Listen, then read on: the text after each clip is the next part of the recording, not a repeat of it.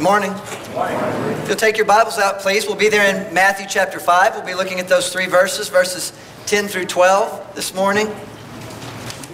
Matthew chapter 5, verses 10 through 12. If you were to come out to my house and see the mailbox out front, I have one of those uh, brick mailboxes out in the house. Right up near the top, there's a little plant that grows out of the bricks. It's, it's way up there. It's about this high off the ground. Whenever I see it, whenever it gets to a certain size, I, I, I pull it out. And usually it looks like it comes out by the root. But I must not be getting all of it because a few months later, here it comes again. And aside from taking apart the brick and the mortar and getting down in there to get that root, that little plant just keeps growing and growing in, in this very unfriendly place. There's a whole yard full of dirt, but it's growing in the, the brick of the mailbox. Some of you have seen pictures of, of trees and plants that grow in some incredibly hostile places. I'm always shocked when you, you go to some place. We were at Yellowstone and there's all this craggy rock, and, and as you're looking out, there's nothing growing for, for yards and yards around in any direction. And then there's a tree. And it's just growing there and it's thriving, and you think, why would, why would that tree thrive in that hostile location? There's an old saying about Christianity Christianity doesn't grow in the shade. Why is it that when you look out in the world that sometimes Christianity thrives in the most hostile places? Why is it that the, the church grew and multiplied under the Roman Empire? Uh, who became you know, very anti-Christian under, under several of the emperors. How did it grow? How did it continue to thrive? In Matthew chapter 5, when Jesus was doing, preaching what we call the Sermon on the Mount, he talked about some things that bless our lives, that, that make us blessed, make us uh, content, make us to have uh, a contentment that's beyond human understanding. They don't sound like good things, they don't sound like blessings. For example, verse 10 Blessed are those who are persecuted. You, you would think that that must be a misprint, that, that he must have misspoken. How can we be blessed when we're persecuted? That word means to put to flight or to drive away. And then it's kind of ironic because it can also mean to run swiftly to catch a person or thing. So if I drive you out of this building, I, I, I'm persecuting you. But if you run away from me in fear and I pursue you, I'm also persecuting you. You can almost hear the similarity in the words for our word pursue, to persecute, to go after. I want you to turn your Bibles. You can hold your place there, but in Exodus chapter 14, when Pharaoh finally let the Israelites go, he decided to pursue them. And he decided to go after the Israelites and, and bring them back. He changes his mind. And in Exodus chapter 14 and verse 10, here he comes with the chariots, with all of his army. And in verse 10 of Exodus 14, when Pharaoh drew near, the people of Israel lifted up their eyes, and behold, the Egyptians were marching after them, and they feared greatly. Well, yeah. You're a nomadic people on the road with your women and children, and you're, you're, you're walking along, and here comes the army of one of the most powerful leaders the world has ever known. And here they come, and you see the, the dust kicking up, and the chariots and the horses, and you know that they're coming to pull you back into slavery. And the people of Israel cried out to the Lord. And they said to Moses, Well, is it because there are no graves in Egypt that you've taken us away to die in the wilderness? What have you done to us in bringing us out of Egypt? Is not this what we said to you in Egypt? It's kind of a, we, we told you so, didn't we, we tell you? Leave us alone that we may serve the Egyptians. For it would have been better for us to serve the Egyptians than to die in the wilderness. And Moses said to the people, to these frightened, scared people, Fear not, stand firm. Because you are much better fighters than those Egyptians, and we'll take all their chariots. It's not what it says, is it? Uh, Moses said to the people, Fear not, stand firm, and see the salvation of the Lord. Not fear not, stand firm because you're so tough. Fear not, stand firm, and see the salvation of the Lord, which He will work for you today.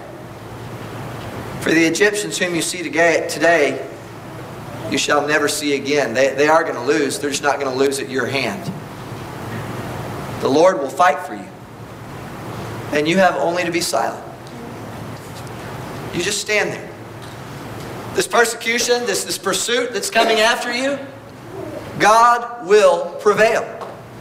Well, you know, the God of the Old Testament is the same God of the New Testament. So in the New Testament, in the book of Acts, in Acts chapter 26, it's not the Egyptians, it's Saul. It's Saul and the other Jews. And in Acts chapter 26 and verse 9, as Paul is describing the mindset that they had against the early church, he says in Acts chapter 26 and verse 9, I myself was convinced that I ought to do many things in opposing the name of Jesus of Nazareth. And I did so in Jerusalem. I not only locked up many of the saints in prison after receiving authority from the chief priest, but when they were put to death, I cast my vote against them. And I punished them often in all the synagogues, in their, in their, so in their places of worship, Paul says, I punished them in the synagogues and tried to make them blaspheme. And in raging fury against them, I persecuted them even to foreign cities. Paul persecuted them where they were, and then he persecuted them with pursuit. He fulfilled both uh, definitions of that word. But if you turn back to the history of that time in Acts chapter 8, this is Paul recounting what happened. But if you look in Acts chapter 8, they've just put Stephen to death, a man full of the Holy Spirit. And chapter 8 begins with, and Saul approved of his execution. Good.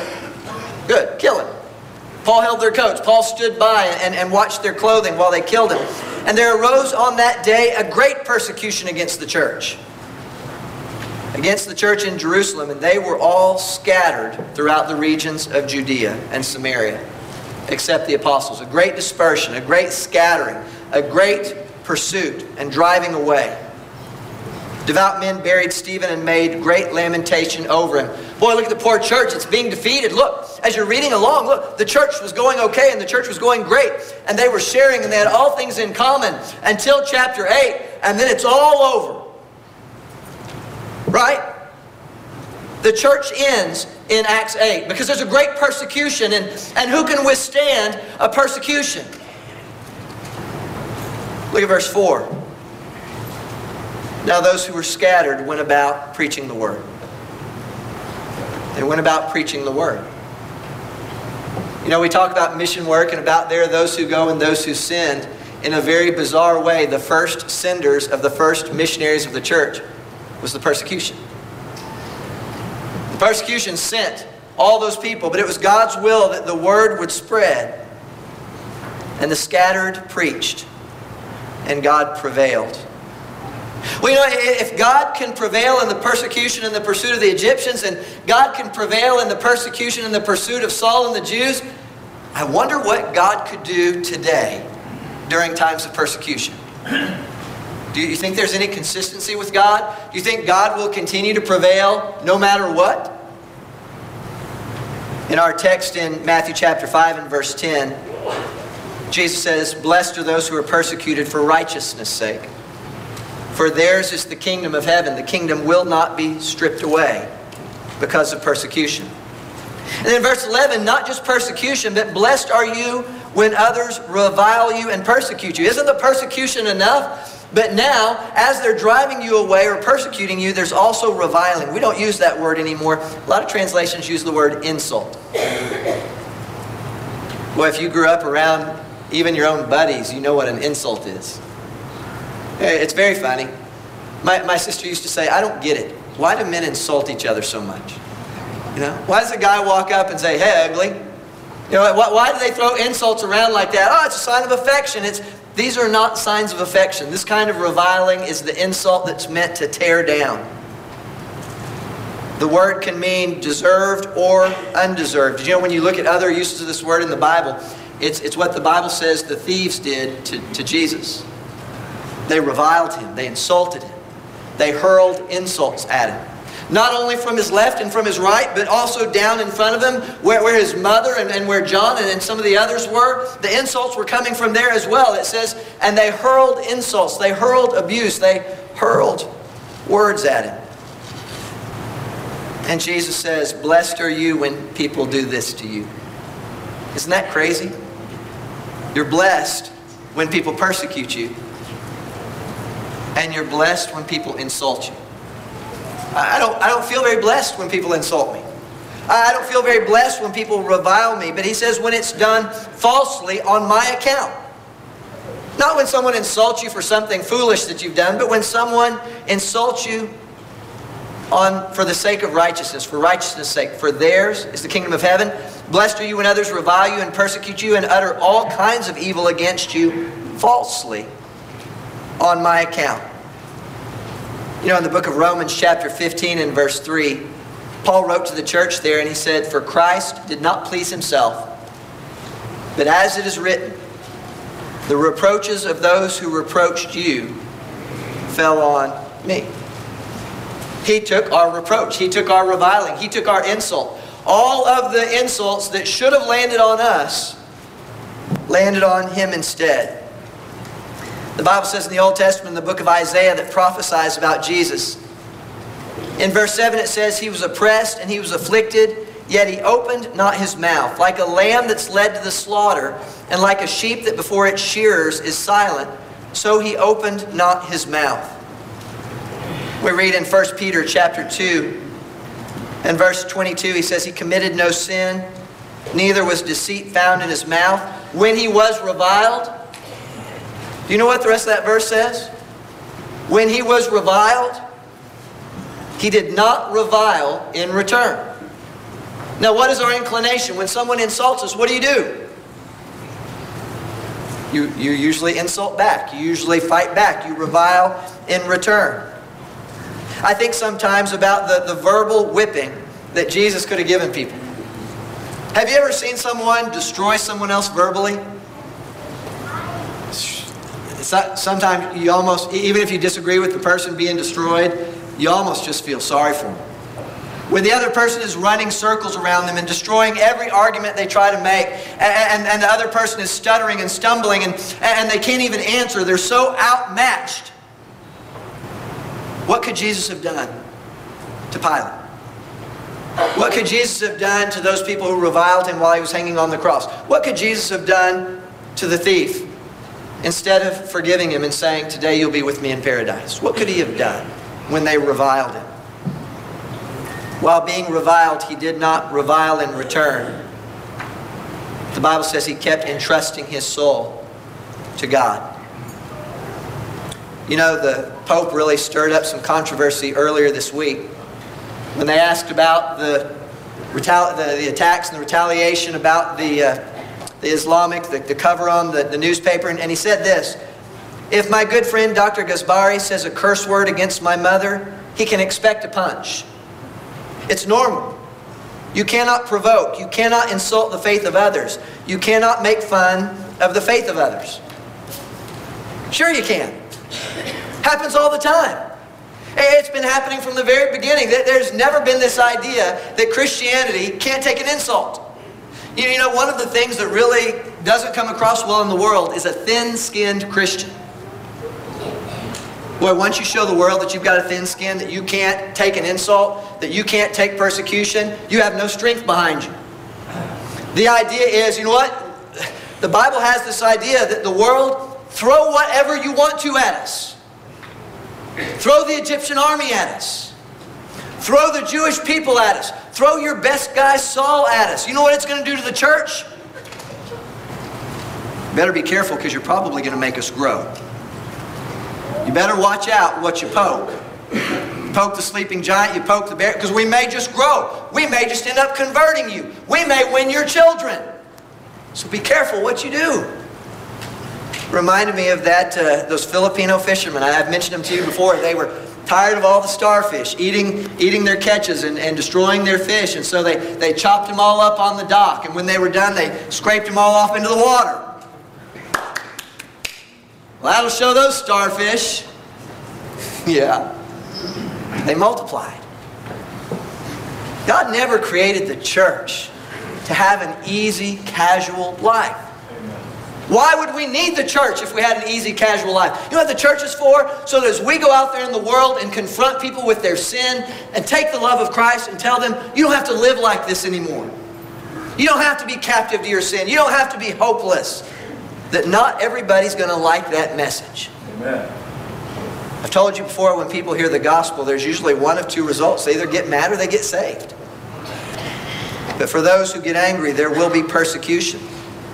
And, and this idea of if you insult a man's face, you can expect him to punch you right back. Now, Jesus said a, a couple of words about that, didn't he? A man strikes you on the cheek, strike him back. It's normal, it's expected. No. I'm glad we don't have to follow a man.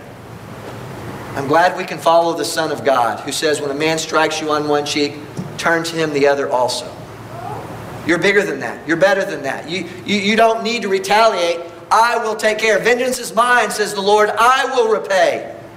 Right? Doesn't your Bible say that? I will take care of it. You be faithful. You continue on. You trust me. You trust me.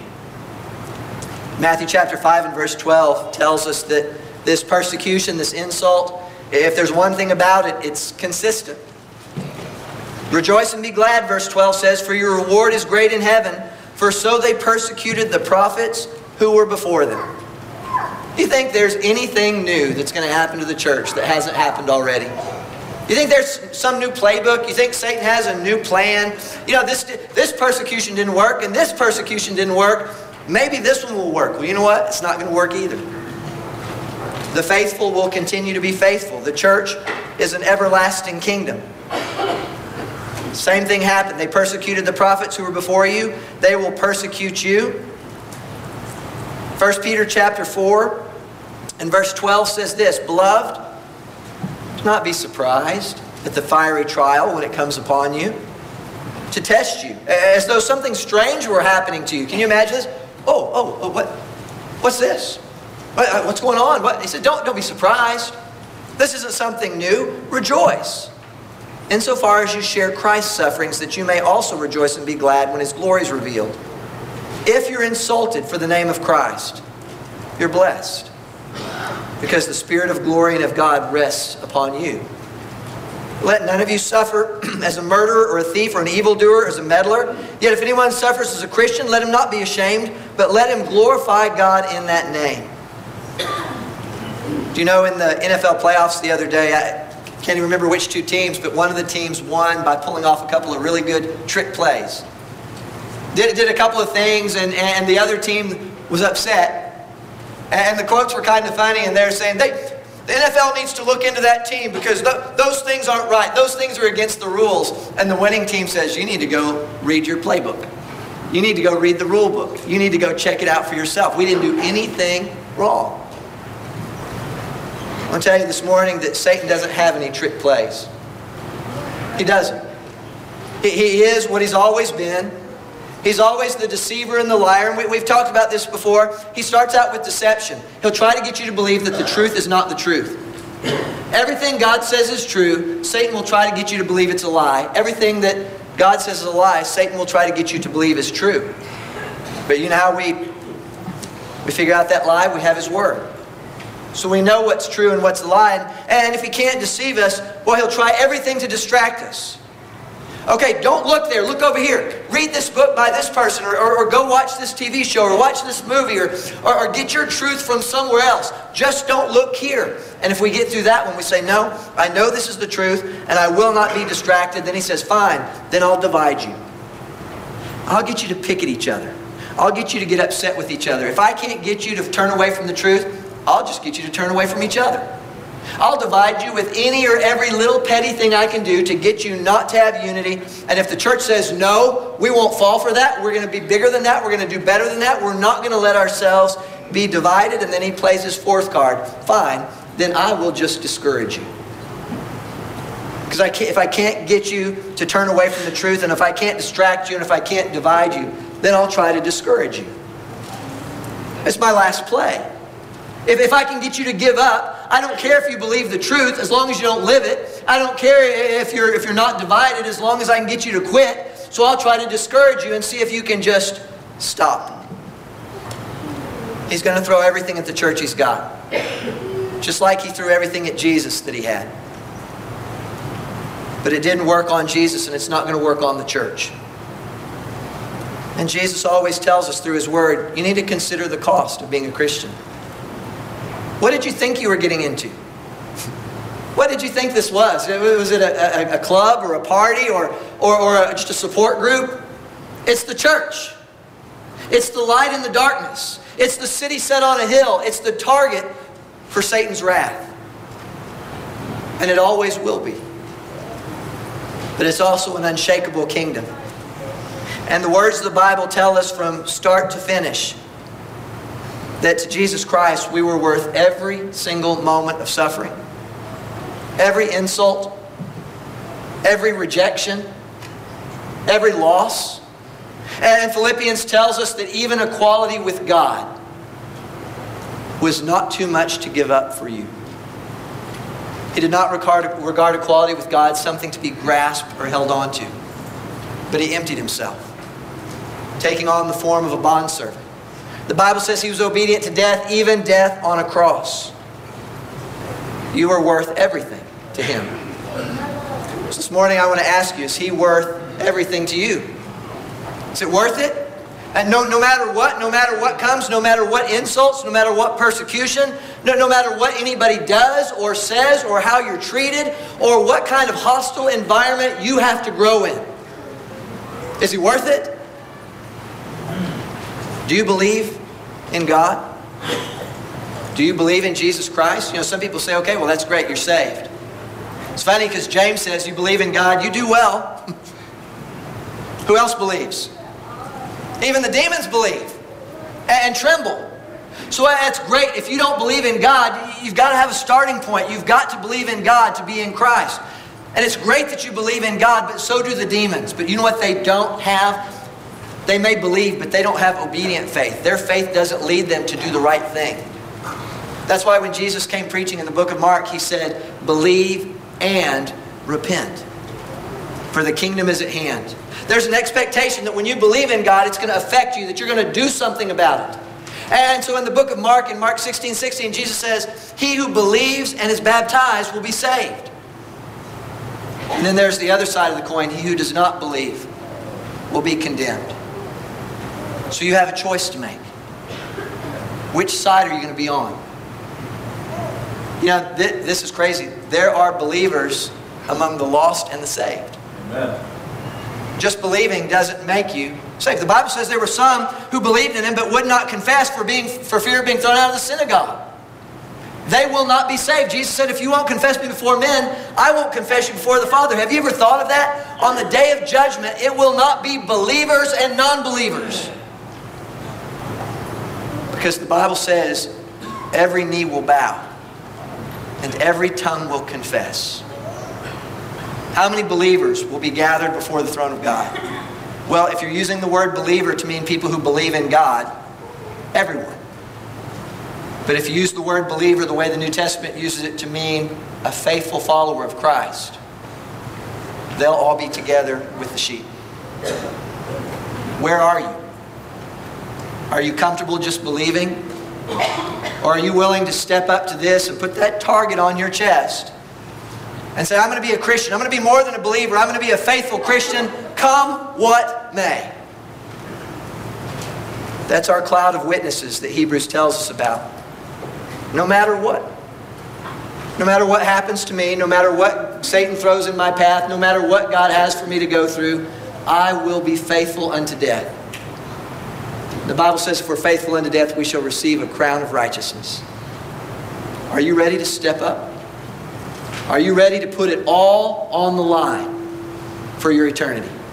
If you need to respond, come now while we stand and sing.